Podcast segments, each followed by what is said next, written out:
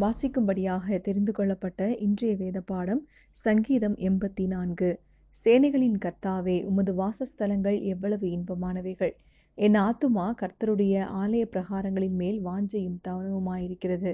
என் இருதயமும் என் மாம்சமும் ஜீவனுள்ள தேவனை நோக்கி கெம்பீர சத்தமிடுகிறது.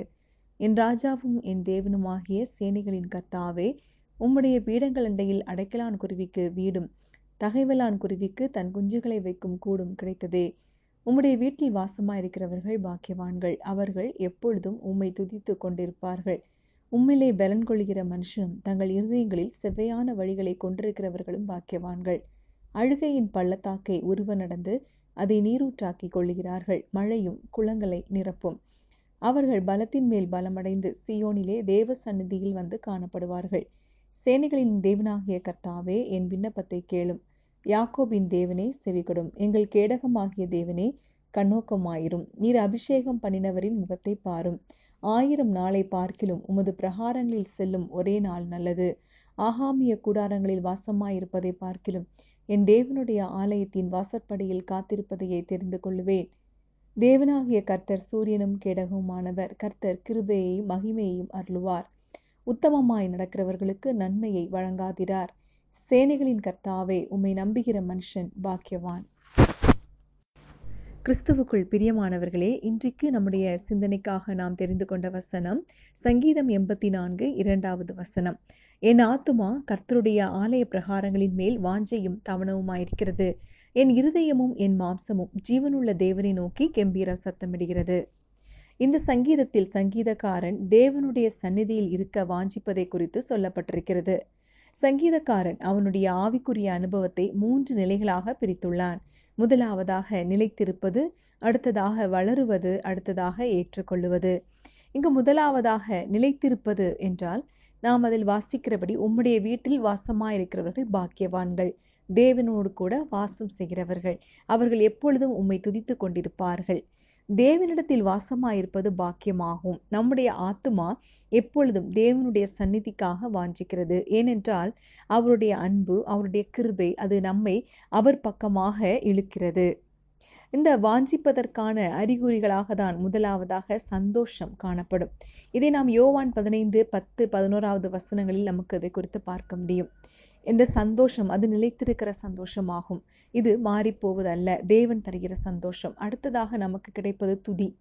நாம் எப்பொழுதும் தேவனை துதித்து கொண்டிருப்போம். ஏனென்றால் இந்த நிறைந்து கவிகிற இந்த இந்த சந்தோஷமானது நாம் அவரை துதிக்கும்படியாக நம்மை ஏவிக்கொண்டே காணப்படும். நம்மளுடைய இங்கு சங்கீதக்காரன் அவனுடைய இருதயம் எவ்வாறு துதி தேவனை துதித்து அவரில் மகிழ்ந்திருக்கிறது என்பதாக விளக்கியுள்ளான். அடுத்ததாக வாசம் செய்தல். அவருடைய அன்பில் நிலைத்திருந்து அதிலே வாசம் செய்வதுதான். இந்த மூன்று காரியங்களும் இந்த நிலைத்திருக்கிற காரியத்தின் உள்ளில் அடங்கியிருக்கிறதாகும். அதாவது சந்தோஷம் காணப்படும் அங்கு துதியும் காணப்படும் அது அதே போல தேவனோடு பற்றி வாசம் செய்கிற அந்த அனுபவம். அடுத்ததாக வளருதல். வளருதல் என்றால் எண்பத்தி நான்காம் சங்கீதம் ஐந்தாவது வசனத்திலே உம்மிலே பலன் கொள்கிற மனுஷனும் தங்கள் இருதயங்களில் செவ்வையான வழிகளை கொண்டிருக்கிறவர்களும் பாக்கியவான்கள் என்று பார்க்கிறோம். எனவே தேவனோடு நாம் நடக்க விரும்பும் போது தேவனோடு நடக்க விரும்புகிறவர்களின் இருதயம் செவ்வையாக காணப்பட வேண்டியது மிகவும் முக்கியமானதாகும். நாம் அழுகையின் பள்ளத்தாக்கிலே நடந்தாலும் தேவன் அதை மாற்றி ஜீவ தண்ணீர் உள்ள நதிகள் அண்டையில் நம்மை நடத்துவார். அந்த ஜீவ தண்ணீராக இயேசு இருக்கிறார்.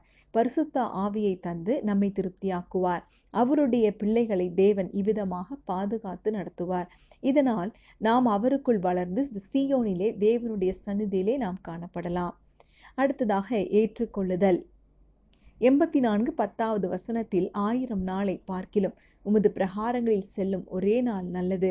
அகாமிய கூடாரங்களில் வாசமாயிருப்பதை பார்க்கிலும் என் தேவனுடைய ஆலயத்தின் வாசற்படியில் காத்திருப்பதையே தெரிந்து கொள்ளுவேன் என்பதாக சங்கீதக்காரன் சொல்லியிருக்கிறான். தேவனுடைய ஆலயத்தில் காத்திருப்பது என்பது இந்த உலகத்தின் மற்ற எல்லா விதமான உயர்ந்த ஒரு ஒரு ஸ்தானத்தை விட அதாவது உயர்ந்த வேலைகளை விட உன்னதமான ஒரு ஒரு தொழிலாக ஒரு வேலையாகும். எப்ரேயர் பதினொன்று இருபத்தி நான்கு இருபத்தி ஐந்தில் விசுவாசத்தினாலே மோசே தான் பெரியவனான போது பார்வோனுடைய குமாரத்தியின் மகன் எனப்படுவதை வெறுத்து அனித்தியமான பாவ சந்தோஷங்களை அனுபவிப்பதை பார்க்கிலும் தேவனுடைய ஜனங்களோடே துன்பத்தை அனுபவிப்பதையே தெரிந்து கொண்டான் என்று நாம் பார்க்கிறோம். எனவே தேவனுடைய சந்நிதியில் இருக்க நாம் சில காரியங்களை தெரிந்து கொள்ள வேண்டும். நம்முடைய வாழ்க்கையில் தேர்ந்தெடுக்க வேண்டிய காரியங்கள் காணப்படும். உலக பிரகாரமான காரியமா தேவனுக்கு அடுத்த காரியமா எதை நாம் தெரிந்து கொள்கிறோம்? இது இந்த இடத்திலே மிகவும் முக்கியமானதாகும். ஏகமானதோடு நம்மை அவருக்காக நாம் சமர்ப்பித்து கொடுக்க வேண்டும். இதே அது இதே சங்கீதம் பனிரெண்டாவது வசனத்தில் சேனைகளின் கர்த்தாவே உம்மை நம்பியிருக்கிற மனுஷன் பாக்கியவான் என்று வாசிக்கிறோம்.